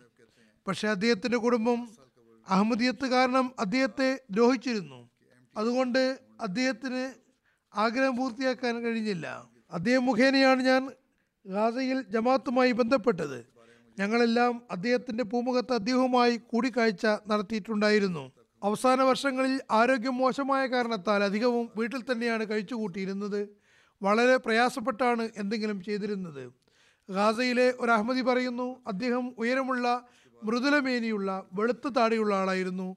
അദ്ദേഹത്തിന്റെ നന്മയുടെയും തക്വയുടെയും പ്രതിഫലനം വളരെ വേഗം സംബോധിതന് മേൽ ഉണ്ടാക്കുമായിരുന്നു. എപ്പോഴും ദിക്രയിലാഹിയിലും ജമാഅത്തി ഗ്രന്ഥപാരായണത്തിലും ഒഴുകിയിരുന്നു. അദ്ദേഹത്തിന്റെ വീടിനടുത്ത് ജമാഅത്തിന്റെ ഒരു മസ്ജിദ് ഉണ്ടാക്കണമെന്ന് അദ്ദേഹത്തിന് വലിയ ആഗ്രഹമുണ്ടായിരുന്നു. രണ്ടായിരത്തി പതിനാലിലെ യുദ്ധത്തിന് ശേഷം അദ്ദേഹം ഒരു ലേഖനം തയ്യാറാക്കിയിരുന്നു. അതിൽ അദ്ദേഹം എഴുതുന്നു ഒരു നാൾ വരാനിരിക്കുന്നു. അന്ന് കബറുകൾക്ക് മേൽ ബോംബുകൾ വർഷിക്കുന്നതാണ്. അദ്ദേഹത്തിന്റെ നാടും കൽപ്പനകളും പല ഭാഗത്തേക്കും ചിതറുന്നതാണ്. പിന്നെ അതേപോലെ തന്നെ സംഭവിക്കുകയും ചെയ്തു. ഒരുപാട് ബുദ്ധിമുട്ടുകളും വലയം ചെയ്യപ്പെട്ട അവസ്ഥയിലും അദ്ദേഹം കൂടിക്കാഴ്ചയ്ക്ക് വരുന്നവരെ പുഞ്ചിരിച്ചുകൊണ്ട് എതിരേറ്റിരുന്നു. വളരെ കൂർമ്മ ബുദ്ധിയുള്ള ആളായിരുന്നു. മറ്റുള്ളവരുടെ ചിന്താഗതിയെ വളരെ പെട്ടെന്ന് മനസ്സിലാക്കാനും കഴിഞ്ഞിരുന്നു. ഡോക്ടർ യൂസുഫ് സാഹിബ് പറയുന്നു ബ്രാദ അബു ഹിൽമി വളരെ ആത്മാർത്ഥതയുള്ള സത്യസന്ധനായ അഹമ്മദിയായിരുന്നു. അഹമ്മദി ആകുന്നതിന് മുമ്പേ തന്നെ അദ്ദേഹത്തിന്റെ ചിന്താഗതി പെരുമാറ്റവും എല്ലാം അഹമ്മദീയത്തിന് ഉള്ളതുപോലെ തന്നെയായിരുന്നു. അതുകൊണ്ട് ജമാഅത്തിനെ പറ്റി അറിഞ്ഞ ഉടൻ തന്നെ അദ്ദേഹം ബയ്യത്ത് ബയ്യത്തിന് ശേഷം ഷേഖന്മാരുടെയും ചുറ്റുവട്ടത്തുമുള്ള ആളുകളോടും ജമാഅത്തിനെ പറ്റി സംസാരിച്ചിരുന്നു. അതുകൊണ്ട് അദ്ദേഹത്തിന് തന്റെ സ്വന്തക്കാരിൽ നിന്നും വളരെ പ്രയാസങ്ങളും എതിർപ്പും നേരിടേണ്ടി വന്നിട്ടുണ്ട്. അവസാന ആയുസ്സിൽ ഊന്നുവടിയുടെ സഹായത്തോടെ ജുമാക്കും യോഗങ്ങൾക്കും ഏറ്റവും ആദ്യം എത്തിയിരുന്നു. അദ്ദേഹത്തിന് ഒരുപാട് ബുദ്ധിമുട്ടും വഴിയിൽ എതിരാളികളുടെ ഭാഗത്തു നിന്നുള്ള അപായങ്ങളും ഉണ്ടായിരുന്നു. ചന്തകളും മറ്റുള്ളവരുടേതിനേക്കാൾ മുൻപേ തന്നെ കൊടുത്തിരുന്നു. വാസ്തുവിൽ അദ്ദേഹം വളരെ ഞെരുക്കത്തിലാണ് കഴിഞ്ഞിരുന്നത്. ജമാത്തും അതിന് ചിന്താഗതികളും ലോകത്ത് മുഴുവൻ മേൽക്കോയ്മ നേടണമെന്ന് അദ്ദേഹം പറയുമായിരുന്നു. കാരണം അതിൽ മാത്രമാണ് മനുഷ്യത്വത്തിന്റെ എല്ലാ പ്രയാസങ്ങൾക്കുമുള്ള പരിഹാരം. അദ്ദേഹത്തിന്റെ മസ്ജിദ് ജമാഅത്തി കേന്ദ്രവും ഉണ്ടാക്കാൻ തന്റെ വീടും ഭൂമിയുടെ ഒരു ഭാഗവും നൽകണമെന്ന് അദ്ദേഹത്തിന് ആഗ്രഹമുണ്ടായിരുന്നു. പക്ഷെ കുടുംബത്തിലെ എതിരാളികൾ തടസ്സം സൃഷ്ടിക്കുകയായിരുന്നു. അള്ളാഹു അദ്ദേഹത്തിന്റെ പദവികൾ ഉയർത്തുമാറാകട്ടെ. അദ്ദേഹത്തിന്റെ മക്കളെ അദ്ദേഹത്തിന്റെ ദുആയുടെ അവകാശികളാക്കുമാറാകട്ടെ. അദ്ദേഹത്തിന്റെ മക്കളും ബന്ധുക്കളും അഹമ്മദിയത്ത് അഥവാ യഥാർത്ഥ ഇസ്ലാം മനസ്സിലാക്കുന്നവരും അങ്ങനെ സമാധാനവും ശാന്തിയും കാണുന്നവരും ആയിത്തീരട്ടെ. അള്ളാഹു അദ്ദേഹത്തിന്റെ ദേശത്തിന് സമാധാനമുണ്ടാക്കട്ടെ. ദ്രോഹിയുടെ കൈകളെ തടയുകയും ആക്രമണത്തെ അവസാനിപ്പിക്കുകയും ചെയ്യട്ടെ. ഇസ്രായേൽ ഇപ്പോൾ ലെബണന്റെ അതിർത്തിയിലും ഹിസ്ബുള്ളക്കെതിരിൽ യുദ്ധകേന്ദ്രം ആരംഭിക്കുകയാണ്. അതുകൊണ്ട് അവസ്ഥകൾ കൂടുതൽ വഷളാകുന്നതാണ്. അതുപോലെ അമേരിക്കയും ബ്രിട്ടനും ഹൂതി യമനി ഗോത്രങ്ങൾക്കെതിരിലും യുദ്ധ കേന്ദ്രങ്ങൾ ആരംഭിച്ചിരിക്കുന്നു. ഇതെല്ലാം യുദ്ധത്തെ കൂടുതൽ വിപുലമാക്കുകയാണ്. ഇപ്പോൾ എല്ലാ എഴുത്തുകാരും ആഗോള യുദ്ധത്തിന്റെ അടയാളങ്ങൾ വളരെ സമീപസ്ഥമായി കാണപ്പെടുന്നുവെന്ന് എഴുതിക്കൊണ്ടിരിക്കുന്നു. ചുരുക്കത്തിൽ ഒരുപാട് ദുവാ ചെയ്യേണ്ടത് അനിവാര്യമാകുന്നു. അള്ളാഹു മനുഷ്യകുലത്തിന് ബുദ്ധിയും നന്മയും വിവേകവും പ്രദാനം ചെയ്യുമാറാകട്ടെ. മറ്റൊരു അനുസ്മരണം ജർമ്മനിയിലെ മുറബിയായ ഹൈദർ അലി ജഫർ സാഹിബിന്റെ ഭാര്യയായ അമത്തുൻ നസീർ ജഫർ സാഹിബിയുടേതാണ്. ഇവരും ഏതാനും ദിവസം മുമ്പ് ഉഫാത്തായി ഇന്നാലില്ലാഹി വ ഇന്നായിലേഹി റാജീവൂൻ അള്ളാഹുവിന്റെ അനുഗ്രഹത്താൽ മൂസിയായിരുന്നു അവിടെ സന്തപ്ത കുടുംബത്തിൽ ഭർത്താവിനെ കൂടാതെ രണ്ട് ആൺകുട്ടികളും ഒരു മകളുമുണ്ട്. അവരുടെ മാതാമഹൻ ഹജ്രത്ത് ചൗധരി അമീനുള്ള സാഹിബ് റളിയല്ലാഹു അൻഹു ഹസ്രത്ത് മസീമദ് അലി ഇസ്ലാമിന്റെയും സഹാബിയായിരുന്നു. ഹൈദർ അലി ജഫർ സാഹിബ് എഴുതുന്നു ഞാൻ മുറബിയായിരുന്നു ഫീൽഡിലാണ് കഴിഞ്ഞിരുന്നത്. വിവിധ സന്ദർഭങ്ങളിലായി ഇവർക്ക് പന്ത്രണ്ട് വർഷം ഞാനുമായി അകന്ന് കഴിയേണ്ടി വന്നിട്ടുണ്ട്. പക്ഷെ ഒരിക്കലും പരാതിപ്പെട്ടിരുന്നില്ല. ഒരിക്കൽ ഏതോ ഒരു കാര്യത്തിൽ പ്രയാസത്തിലായിട്ടുണ്ടെന്ന് പറയുകയുണ്ടായി. ഞാൻ എന്തുകൊണ്ട് നേരത്തെ പറഞ്ഞില്ല എന്ന് ചോദിച്ചപ്പോൾ അവർ പറഞ്ഞു നിങ്ങൾക്ക് കർമ്മരംഗത്ത് എന്തെങ്കിലും അസ്വസ്ഥത ഉണ്ടാക്കരുത് എന്ന് കരുതി ഞാൻ പറഞ്ഞില്ല. ഫ്രാങ്ക്ഫർട്ടിലെ ബൈത്തു സുബോ ഹൽക്കയിൽ ലജ്ന സദറായിരുന്നിട്ടുണ്ട്. ഖിലാഫത്ത് ജൂബിലി വർഷം ഫ്രാങ്ക്ഫർട്ട് സദർ രചനയായും സേവനം ചെയ്യാൻ അവസരം ലഭിച്ചിട്ടുണ്ട്. അള്ളാഹുവിന്റെ അനുഗ്രഹത്താൽ നമസ്കാരം നോമ്പ് കാര്യങ്ങളിൽ കൃത്യനിഷ്ഠ ഉള്ള ആളായിരുന്നു. തഹജുദ് അനുഷ്ഠിച്ചിരുന്നു. കൃത്യമായി വിശുദ്ധ ഖുർആൻ പാരായണം ചെയ്യുകയും ഒരുപാട് സതക്ക് കൊടുക്കുകയും കൃത്യസമയത്ത് ചന്തകൾ കൊടുത്തു വിട്ടുകയും ചെയ്തിരുന്നു. അള്ളാഹു പരാതിയോട് പുറമയോടെയും കരുണയോടെയും വർത്തിക്കുമാറാകട്ടെ. അടുത്ത അനുസ്മരണം ഘട്ടിയാലിയാൻ സ്വദേശി ഹബീബുല്ല കാഹ്ലൂൺ സാഹിബിന്റെ ഭാര്യ നസീം അഖ്തർ സാഹിബിയുടേതാണ്. ഇവർ കഴിഞ്ഞ ദിവസം വഫാത്തായി. ഇന്നാലില്ലാഹി വ ഇന്നായിലേഹി റാജീവൻ അള്ളാഹുവിന്റെ അനുഗ്രഹത്താൽ മൂസിയ ആയിരുന്നു. വസീയത്തിന്റെ എല്ലാ കണക്കുകളും വഫാത്ത് വരെയും ഉണ്ട് പൂർത്തിയാക്കിയിരുന്നു. സ്വത്തിന്റെ ഓഹരി അഥവാ ഹിസ്സ ജായ്താദും ജീവിതകാലത്ത് തന്നെ കൊടുത്തു വീട്ടിയിരുന്നു. സന്തപ്ത കുടുംബത്തിൽ ഭർത്താവിനെ കൂടാതെ ആറ് ആൺമക്കളും രണ്ട് പെൺമക്കളുമാണുള്ളത്. ഒരു മകൾ അവരുടെ ജീവിതകാലത്ത് തന്നെ മരണപ്പെട്ടിരുന്നു. അവരുടെ മക്കളെ വളരെ സ്നേഹത്തോടെ പരിപാലിക്കുകയും നല്ല വിദ്യാഭ്യാസം നൽകുകയും ചെയ്തു. ആൺമക്കളിൽ നാലു പേർ ജീവിതം വഖഫ് ചെയ്തവരാണ്. അവരുടെ ഒരു മകൻ നവീദ് ആദിൽ സാഹിബ് ലൈബീരിയയിൽ ഇൻചാർജ് മിഷണറിയാണ്. ഫീൽഡിലായതുകൊണ്ട് മാതാവിന്റെ ജനാസയിൽ പങ്കെടുക്കാൻ കഴിഞ്ഞില്ല. അദ്ദേഹം പറയുന്നു ഇവരുടെ കുടുംബത്തിൽ അവരുടെ പിതാവ് മൗലാന ബക്സ മുഖേനയാണ് അഹമ്മദിയത്ത് എത്തിയത് അദ്ദേഹം രണ്ടാം ഖിലാഫത്ത് കാലത്താണ് ബയ്യത്ത് ചെയ്തത് അവർക്ക് നല്ല ദീനി വിജ്ഞാനം ഉണ്ടായിരുന്നു. അതുകൊണ്ട് ചിലപ്പോൾ അവരെ കണ്ടുമുട്ടുന്ന പലരും അവരുടെ ഭൗതിക വിദ്യാഭ്യാസം എത്രയാണെന്ന് ചോദിച്ചിരുന്നു. വാസ്തവത്തിൽ നിസ്സാരമായ ഭൗതിക വിദ്യാഭ്യാസം മാത്രമാണ് ഉണ്ടായിരുന്നത്. ദീനി വിജ്ഞാനത്തിൽ താല്പര്യമുണ്ടാകാനുള്ള കാരണം പിതാവാണെന്ന് എപ്പോഴും പറയുമായിരുന്നു. കാരണം അദ്ദേഹം മസ്ജിദിൽ കേട്ടുവന്ന് ദർശം മറ്റും വീട്ടിൽ വന്ന് ഞങ്ങളോട് പറയുമായിരുന്നു ഇങ്ങനെ വീടുകളിൽ ഡിസ്കഷൻ ഉണ്ടായാൽ രക്ഷിതാക്കളുടെ നല്ല പ്രഭാവം ഉണ്ടാകുന്നതാണ്. ജമാഅത്തിനോടും ഖിലാഫത്തിനോടും അതിരറ്റ സ്നേഹമായിരുന്നു. വളരെ ധീരയും ദീനീപരമായ ആത്മാഭിമാനമുള്ള മകളെയുമായിരുന്നു ജമാഅത്തിനും ഹജറത് മസീമദ് അലി ഇസ്ലാമിനും എതിരിൽ ഒരു തരത്തിലുള്ള കാര്യവും സഹിച്ചിരുന്നില്ല. നമസ്കാരത്തിൽ വളരെ കൃത്യനിഷ്ഠയും തഹജിത അനുഷ്ഠിക്കുകയും അവസാനത്തെ ഏതാനും വർഷങ്ങളിലൊഴികെ കൃത്യമായി ഏത്തിക്കാഫിരിക്കുകയും ചെയ്തിരുന്നു. റമദാനിൽ മൂന്ന് നാല് തവണ വിശുദ്ധ ഖുറാൻ ഓതി പൂർത്തിയാക്കിയിരുന്നു. നടക്കുമ്പോഴും ഇരിക്കുമ്പോഴുമെല്ലാം സ്വലാത്ത് ജിക്കറിലാഹിയും ചെയ്യുമായിരുന്നു. അദ്ദേഹം തിരിച്ച് ഡ്യൂട്ടിയിൽ പോകുന്ന ദിവസം തന്നെ അവർ വീണ് കാൽ പൊട്ടുകയുണ്ടായി. അപ്പോൾ അവർ പറഞ്ഞു നീ നിന്റെ ഡ്യൂട്ടിക്ക് പോവുക. അടുത്ത ഗ്രാമത്തിൽ നിന്ന് മരുമകനെ വിളിച്ചു വരുത്തി. ആശുപത്രിയിൽ പോവുകയും ചെയ്തു. അവർ മകനോട് പറഞ്ഞു നിന്റെ ജോലി അതാണ്. നീ ഉടൻ തന്നെ ജമാഅത്തി സേവനത്തിന് വേണ്ടി പോകേണ്ടതാണ്. നവീദ് ആദിൽ സാഹു പറയുന്നു ഏഴ് വർഷത്തിന് ശേഷം അവധിക്ക് പോയി അവരെ കണ്ടപ്പോൾ അവർ ഉപദേശിച്ചുകൊണ്ട് പറഞ്ഞു ജീവിതവും മരണവും അള്ളാഹുവിന് കൈകളിലാകുന്നു. ആർക്കെപ്പോൾ സമയം വരുമെന്ന് അറിയില്ല. അതുകൊണ്ട് അത്തരമൊരു ഘട്ടം വന്നാൽ നീ ഡ്യൂട്ടി ഒഴിവാക്കി വരാൻ പാടില്ല. അങ്ങനെ അദ്ദേഹം തന്റെ സെൻട്രലിൽ തന്നെ ആണ് ഉണ്ടായിരുന്നത്. മാതാവിന്റെ ജനാസയിൽ പങ്കെടുക്കാൻ കഴിഞ്ഞില്ല. അടുത്ത അനുസ്മരണം ബഷീറാബാദ് സ്റ്റേറ്റിലെ റഷീദ് അഹമ്മദ് ജമീർ സാഹിബിന്റെ ഭാര്യ മുബാറക്ക ബേഗം സാഹിബിയെക്കുറിച്ചാകുന്നു. ഇവരും കഴിഞ്ഞ ദിവസം വഫാത്തായി. ഇന്നാലില്ലാഹി വ ഇന്നാ ഇലേഹി റാജീവൂൻ അവരുടെ കുടുംബത്തിൽ പിതാവ് ബഹാവൽ ഹക്ക് സാഹിബ് മുഖേനയാണ് അഹമ്മദിയത്ത് എത്തിയത് അദ്ദേഹം ആയിരത്തി തൊള്ളായിരത്തി നാൽപ്പത്തി എട്ടിൽ അതിർത്ത് ഖലീഫത്തുൽ മസീ സാനി അലിഅള്ളാഹുനുഹുവിന്റെ കയ്യിൽ ബയ്യത്ത് ചെയ്യുകയുണ്ടായി. അദ്ദേഹം ഒരുപാട് നന്മകളുടെ ഉടമയായിരുന്നു. അഞ്ചു നേര നമസ്കാരങ്ങളും തഹജുദും കൃത്യമായി അനുഷ്ഠിച്ചിരുന്നു.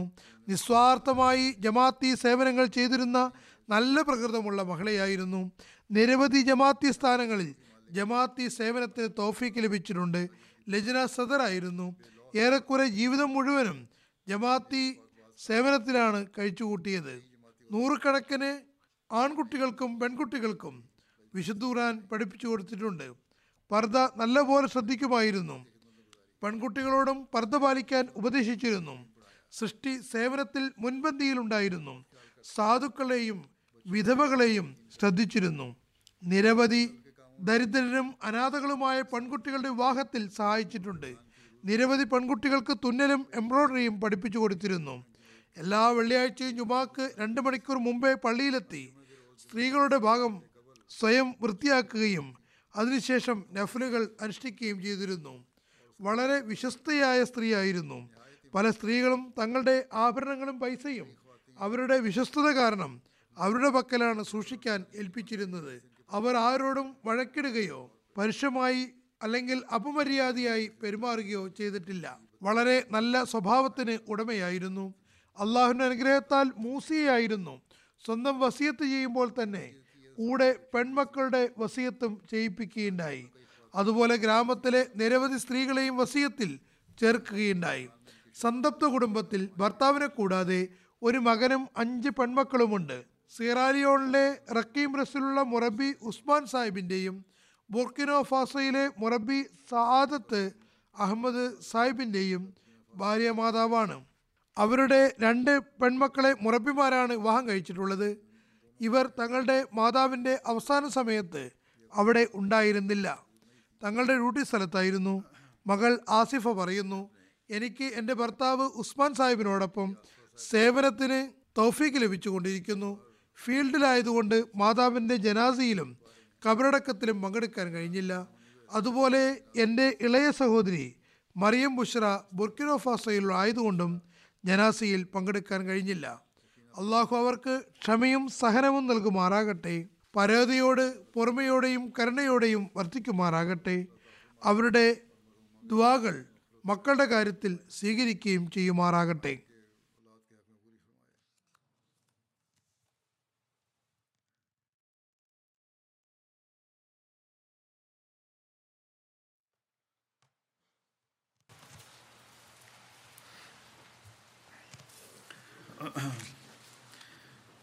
الحمد لله الحمد لله نحمده ونستعينه ونستغفره ونؤمن به ونتوكل عليه. ونعوذ بالله من شرور أنفسنا ومن سيئات أعمالنا. من يهده الله فلا مضل له ومن يضلل فلا هادي له. ونشهد أن لا إله إلا الله ونشهد أن محمدا عبده ورسوله.